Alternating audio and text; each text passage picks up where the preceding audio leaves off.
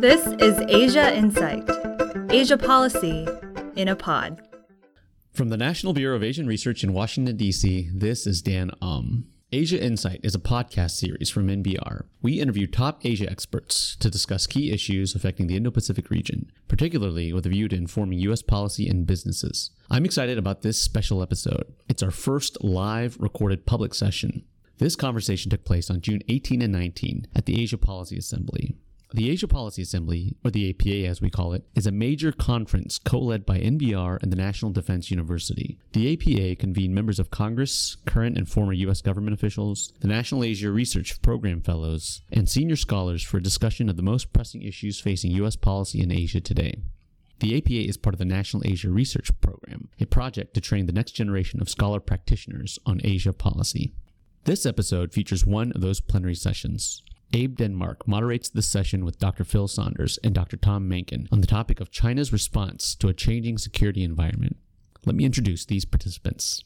Abe Denmark is director of the Asia program at the Woodrow Wilson International Center for Scholars and senior fellow at the Kissinger Institute on China and the United States. He served as Deputy Assistant Secretary of Defense for East Asia in the Defense Department. He also worked as Senior Vice President for Political and Security Affairs at NBR.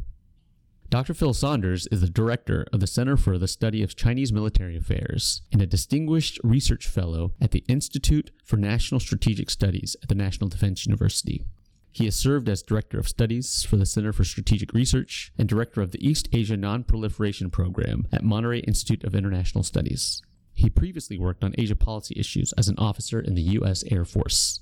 Dr. Tom Mahnken is President and Chief Executive Officer of the Center for Strategic and Budgetary Assessments. He is a senior research professor at the School of Advanced International Studies at Johns Hopkins University. Dr. Mahnken also serves as a member of the National Defense Strategy Commission. He served at the Department of Defense, including as Deputy Assistant Secretary of Defense for Policy Planning and in the Office of Net Assessment. He served for 24 years as an officer in the U.S. Navy Reserve, including tours in Iraq and Kosovo. So, as you see, we have a terrific panel of experts with experience informing, shaping, and implementing U.S. foreign policy. In this discussion, Phil and Tom will share their thoughts on China's objectives, assess how China is responding to a changing security environment, and explore how those changes affect the interests of the United States. Without further ado, please enjoy this episode of Asia Insight. China's response to a changing security environment. Uh, thank you all for, for uh, being here. My name is Abe Denmark. I run the Asia program at the Woodrow Wilson International Center for Scholars, but uh, previously worked at NBR as a, a, Senior Vice President for Political and Security Affairs. So for me, this is sort of like going back to my old high school. Um, it's great to see a lot of old friends and old colleagues. And I, of course, any invitation they ask me to come and do something, I, my, I have an automatic yes for NBR. And I'm joined today by two tremendous scholars in the field um, really, people who need no introduction, so I'll keep my introductions of them brief. First is Dr. Phil Saunders, who's director of the study of Chinese military affairs at NDU, their Institute for National Strategic Studies, and uh, Tom Mahnken, who's president and CEO of the Center for Strategic and Budgetary Assessments, also serving at uh, SAIS as a senior research uh, professor. He and I actually worked together in the Office of the Secretary of Defense during the Bush administration. And uh, the three of us actually are going to be testifying before the U.S. Uh, China Security and Economic Review Commission tomorrow. So uh, uh, Roy over there, we're going to be testifying before him. Uh, should be a fun day tomorrow. Um, but we got a great group here, and we'll start with Phil, then move on to Tom, and then take some uh, Q and A. So sure. Well, our, our, my tasking is to talk about China's responses to a changing security environment. I have to start by saying these are my personal views, not those of NDU, the Department of Defense, or the U.S. government, even though they ought to listen to what I say. And I'm going to do the classic Washington thing of sort of turning the task around. It, it is true that China likes to portray its policies as responses to a changing security environment or bad things that other countries are doing that force them to respond. But I really think it's better to think of China as following an adaptive strategy, and that's the approach I'm going to try to take to tell you what I think that strategy is, how it is adapting, and where it has led China today. So, a starting point is to think about China as having a range of objectives, both positive and negative. And the negative ones we can think of as status quo objective. It's things that they want to maintain or sustain or prevent from happening. And that includes uh, maintaining CCP rule, maintaining territorial integrity, preventing Taiwan independence, preventing loss of claimed PRC territory, maintaining cooperation with neighboring countries, especially on counterterrorism, counter separatism, counter extremism, preventing the emergence of a hostile US led coalition, maintaining economic development, preventing Japan, South Korea, or Taiwan from going nuclear, and maintaining a stable regional environment that supports economic growth. And that's a big list. And these are things that take a lot of work and, and a lot of Chinese activity just to keep these things from happening or to hold on to what they have. So that's a starting point. Then I think they also have positive objectives, things they want to get done, which we can think of as revisionist objectives. And that includes things like raising the living standards of the population, becoming a first rank military power by 2049, international respect for the accomplishments of China's system, regional acceptance of China's maritime claims, resolving its land border disputes, especially with India on favorable terms, unification with Taiwan, securing China's regional security position, and then you go on to things that are maybe stretch goals or, or even longer term goals, uh, reshaping the international order to be more compatible with China. I, I think of China as a moderate revisionist that wants to change things on the margin, partly because it doesn't want the responsibility of, uh, of running an international order. A couple things that I don't think are goals I don't see China as territorially expansionist in terms of territories that it doesn't currently claim. Its claims date back to 1949 to the Republic of China, and they haven't really expanded since then, nor irredentist in terms of claiming territories with ethnic Chinese populations on them. So if you think about it as these two sets of goals, status quo goals and revisionist goals, that's helpful in getting a sense of the dynamics of Chinese strategy and policy. So the status quo goals require a degree of cooperation with regional states, even as China is trying to push this revisionist agenda that often works against the interests of these other countries. And if you push too hard, that threatens your status quo goals. And so for China, there's a need for balance, or to put it in Marxist terms, to manage the contradictions in its policy. And part of what you get with that dynamic is a period, periods of assertiveness when they're pushing forward, and periods of restraint when they're pulling back to defuse opposition. And another way of thinking about it is you want to make incremental progress on this revisionist agenda, but you can't lose on the status quo goals. So that's, there's the relative priority there. And from this perspective, the peacetime competition for China is a matter of incrementally improving its position where they can rather than fully reaching a desired end state. And I think that's the big question is for some of these things like Taiwan unification or maritime territorial goals, can they get where they want to go ultimately without using force? Let me talk a little bit about the tool set. We at National Defense University sometimes talk about this as DIME diplomatic, information, military, and economic. And of those tools, I would say economic and diplomatic are the ones that have been most important for China. Its economic inducements in terms of market access, aid, foreign direct investment, tourism have been a key part of expanding Taiwan, uh, China's influence. But we've also seen the other side, that those are turning into tools that it will use coercively to punish countries uh, when they disappoint China or don't go along with what it wants. I think a big improvement is Chinese diplomacy. They used to only want to operate bilaterally, to be afraid of multilateral institutions. They've learned how to play that game effectively over the last 15 years and even created new alternative institutions that it can dominate, like Shanghai Cooperation Organization, AIIB, ASEAN Plus 3, and increasingly see regional and global institutions as a battleground for competition in international politics. In terms of information, a big part of this is China's narrative that it's uniquely peaceful and it's the US that is a source of instability and trouble. And that's not an accurate narrative, but it's one they push with great energy. And then finally, in terms of military, they have an increasingly capable military and paramilitary forces, Coast Guard and maritime militia. But on the whole, I would argue they have exercised a degree of restraint in their use. They've tried to stay below the threshold of lethal force and control the risk of escalation. So that's part of the strategy as well. I think we've seen an increasing willingness since about 2010. Isaac Kardon's in the audience, and he worked on some of this research at NDU to show off its military capabilities, to try to intimidate neighbors, and to try to shape the Asia Pacific region. So I've described this set of status quo goals uh, and revisionist goals. I've talked about the tension between them. How does China manage that tension? And I think there's a variety of tactics they use. They try to split the US from its allies and partners, increasingly using economic inducements and punishments, trying to divide the opposition both within ASEAN and Asia, and usually by singling out only one target at a time. So they focus on, on, on one thing at once using incremental salami tactics to expand their effective control without triggering a military confrontation, emphasizing paramilitary forces like the Coast Guard rather than military forces like the Navy, trying to deter challenges by rival claimants, and again, exercising restraint in, youth, in lethal force. So we talk about China as an aggressive country, and it is aggressive in some ways, but it's doing it in particular ways with particular tactics. Employing united front and political warfare tactics, to weaken adversary will and an alliance cohesion, uh, negotiating crisis management mechanisms to reduce the escalation risk. It's a good thing generally to have those, but it lets them push harder because they're less afraid of the consequences. And I think this alternating pattern of aggression and then restraint that I've described has made it really hard for the United States to mobilize a coalition to respond to China, because whenever they push too far, they have pulled back.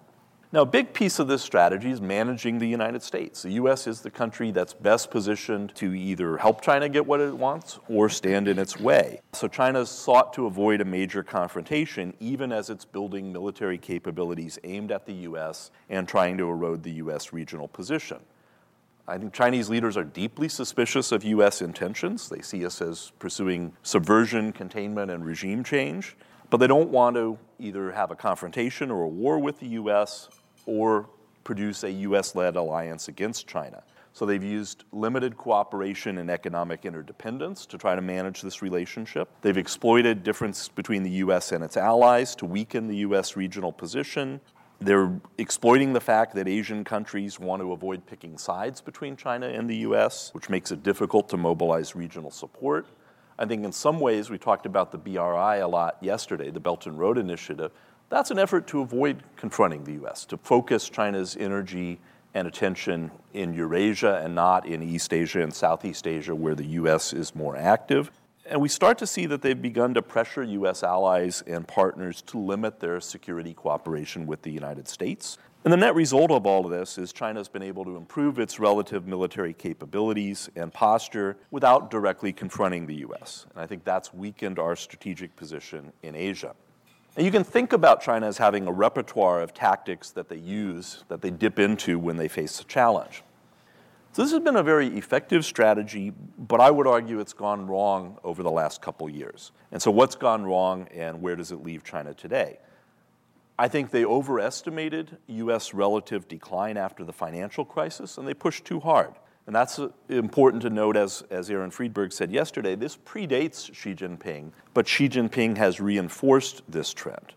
I think there's been overconfidence that economic interdependence and the business community would mitigate US and European and Asian responses to Chinese assertive reactions a dismissal of the rebalance in U.S. efforts to strengthen its regional position. I think they underestimated the extent to which this was happening. Their efforts to promote national champions through industrial policies and illegal tech transfer uh, have eroded support of the U.S., European, and foreign business community.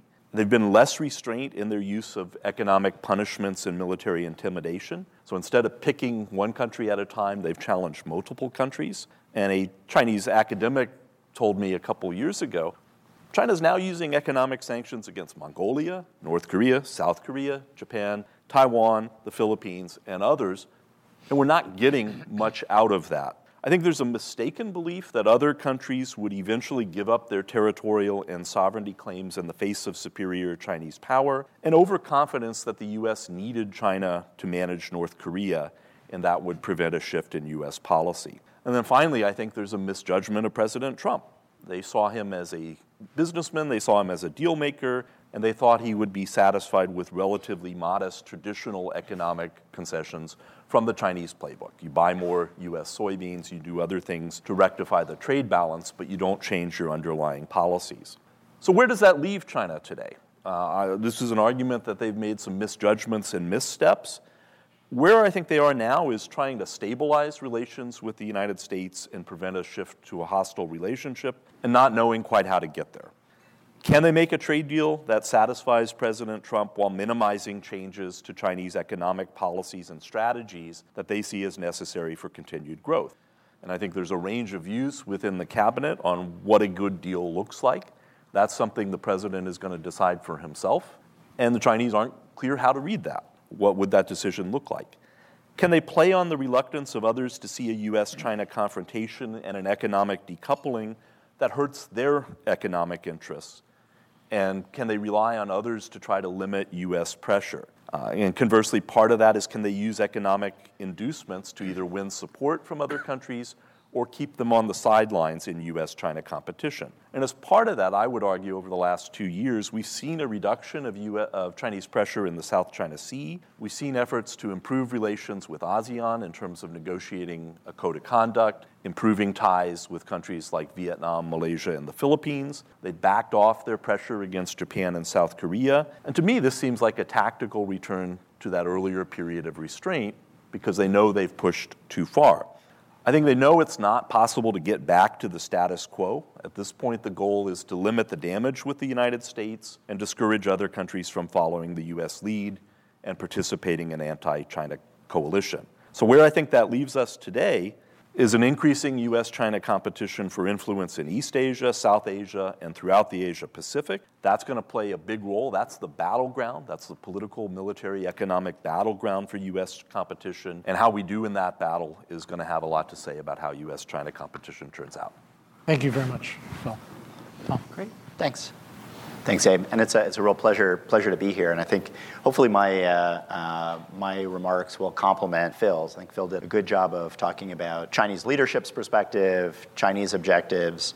I'd like to flip it around a little bit to, uh, to the US side. And I think by and large, uh, in policy discussions, we've in, in recent years we've, we've seen a much more sophisticated much more reasonable open discussion of the fact of uh, competition between the United States and, and, and, China. Although I think we're, we're teetering on the, on the verge, at least within the, the Defense Department and the defense community, of using the, uh, the, the, term great power competition as just kind of another, another buzzword without really going beneath the surface and, and exploring what we're really, what we're really talking about. Um, so that's, that's really where I'd like to take the conversation in the, in the short time uh, that I have this morning, which is to address a question that I think needs to be addressed as, as we move forward, which is what specifically is it about China's rise? What is it specifically about the Chinese Communist Party's objectives that concerns us? I think, I think, again, Phil has done a good job of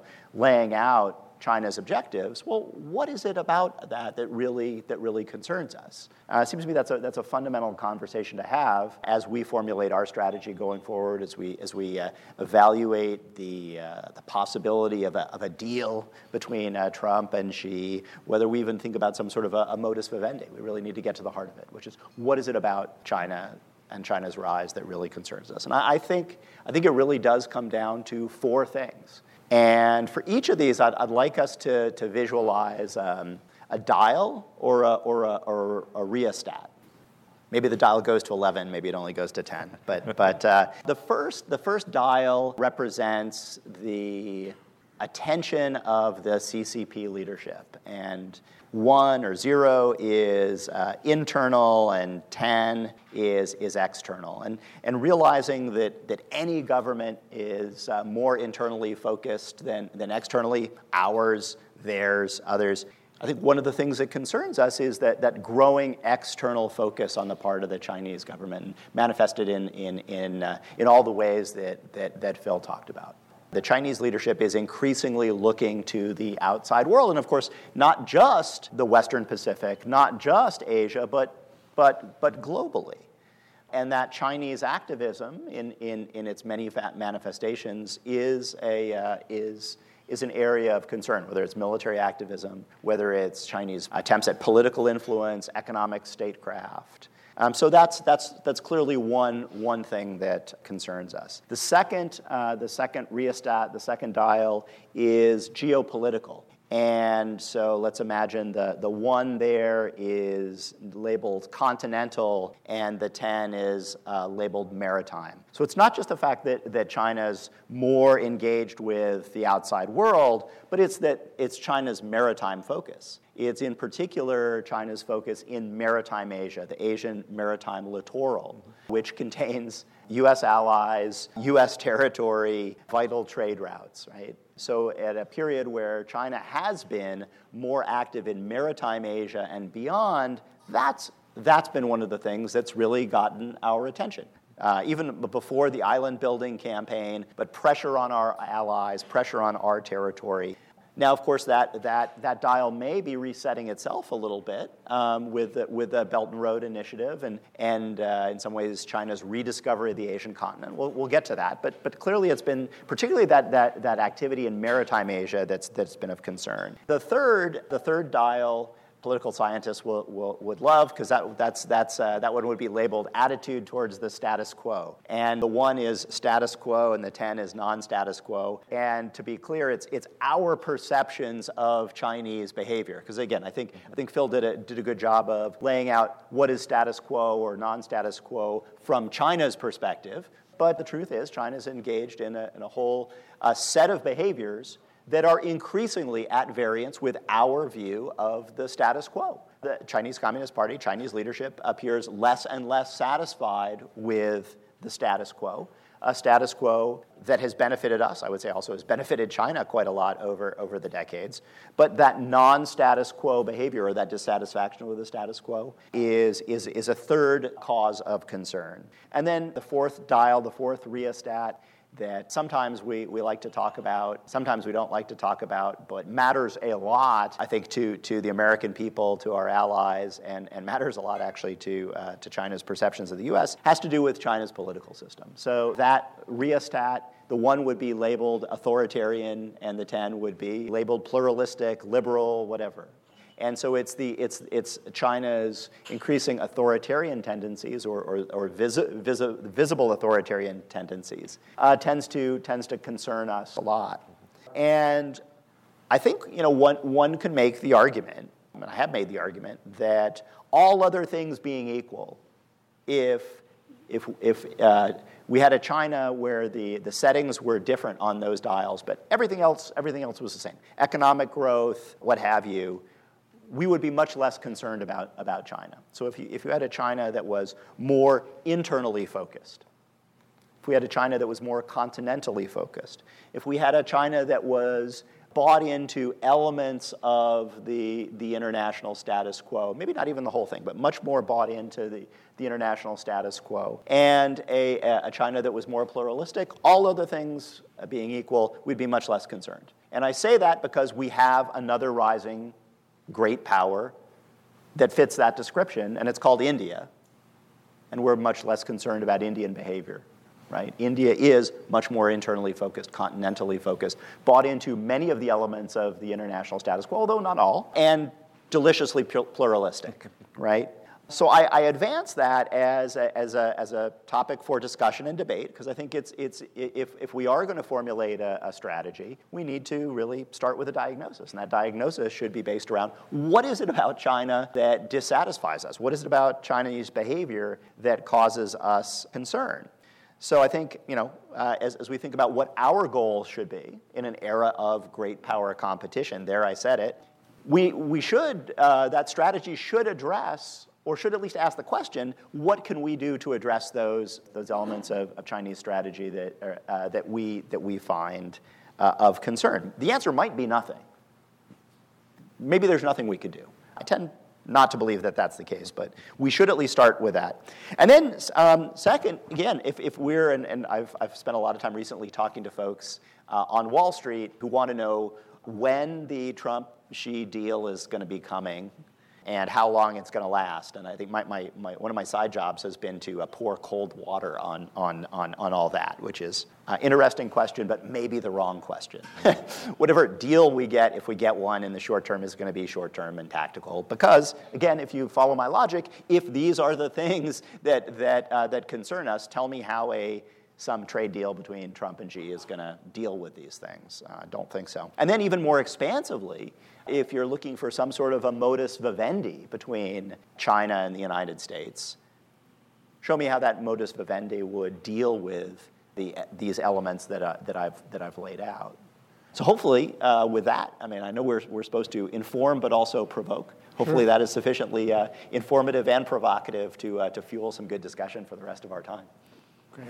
Thank you very much, Tom. Uh, both, I thought, very uh, rich and important discussions. Um, well, we have about half an hour left in our session, so while you're thinking about what questions you want to ask, I wanted to ask a question for both of them that both Phil and Tom, you've uh, put out a, a, a, lot of different issues onto the table.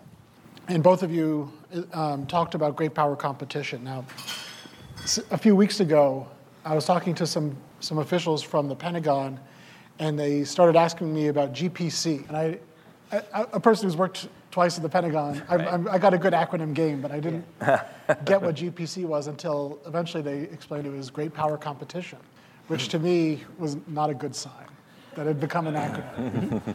so we've all talked about great power competition. We saw in the national defense strategy, the national security strategy, that this is sort of the one of the guiding themes of politics and international relations for the Trump administration. But we haven't gotten a lot of detail about what that competition mm-hmm. actually mm-hmm. means. Mm-hmm. So I was wondering if uh, both of you could sort of sort through the issues that you've both pulled out and give us your sense of what you believe the United States and China are competing over. Hmm? What, is, what are the key aspects of that competition? And what does, from an American perspective, what does a successful competition in these areas look like? Okay. Well, let me do a couple things and then Tom will, Tom will fill it out. So there's the competition we're most familiar with from the Cold War, which is a military technical competition especially in the Indo-Pacific region. So that's about power projection capability, that's about relative balance, that's about technolo- technological superiority in the military. And that's the most familiar to us from the Cold War and from my perspective, what the Pentagon is most focused on and within its kind of core competency to think about that competition. Uh, so that's a piece of it.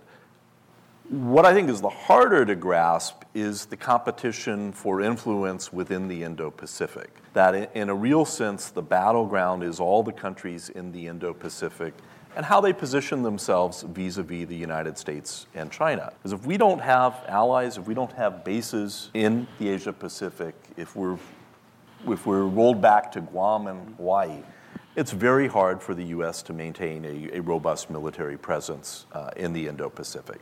So that battleground, and that's as much that, that involves diplomacy, that involves economics, it does involve military, but it's a much more ambiguous thing in terms of how do you measure influence, where are the critical thresholds where it works against you. And that's a part that we're still trying to get our head around, I think, in the State Department and the Department of Defense, how to define that aspect of the competition. What do we care about? Uh, there's arguably an ideological competition. I don't think China has an ideology that it's trying to export in the way that the Soviets were, but they do want to make changes uh, in how global and regional institutions and norms function that better suit their interests. That's what rising powers do. It shouldn't be a surprise. And in many cases, since we built the status quo, we see that as negative for our interests. So I think there's an ideological competition there that manifests in specific institutions, rules, and norms. And that's, that's part of it too. And then finally, that manifests, as Tom said, beyond the Indo Pacific, because we see a China that's increasingly active around the world, uh, including in places that the US has traditionally regarded as our backyard. And that's a question I don't think we've really got our heads around. Do we have to be everywhere that China is? Everywhere they are, we need to be responding to it? How do we set priorities? How do we define what China is doing that really threatens our interests and where we need to respond. And I think that's very much mm-hmm. undefined at this point.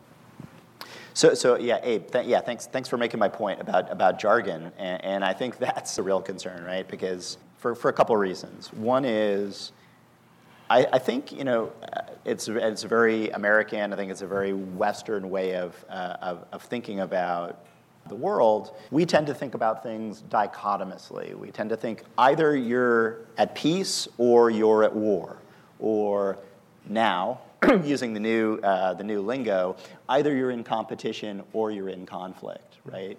Uh, and I think that's, that's a very deeply held American cultural view. It's not unique to the United States, but we tend to view things dichotomously. I think the, I think the Chinese, I think others te- tend not to embrace that dichotomy. They tend to see things as much more of a spectrum.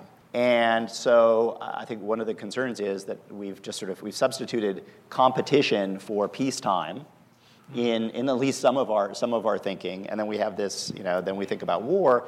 When in fact, if you look at the interaction that's going on between China and the United States now, I mean, and certainly it's also the case uh, with, with Russia, it goes beyond what we would consider kind of peacetime competition. I think our, our notions of competition are also some, sometimes burdened by other notions of competition, right? So it's not, it's not like a sports game where you have a clearly defined field and rules and referees that throw, you know, throw, uh, throw flags when you violated the rules. For me, when I think about competition, it's somewhere between cooperation and conflict, although it can have elements of both. And so what are we competing over? I think, you know, for, for China, the Chinese Communist Party leadership is ultimately competing over its existence and its continued rule. And so that involves not only internal security, but it also involves a regional environment and even, I think, increasingly a global environment that is conducive to the perpetuation of the CCP's authoritarian rule.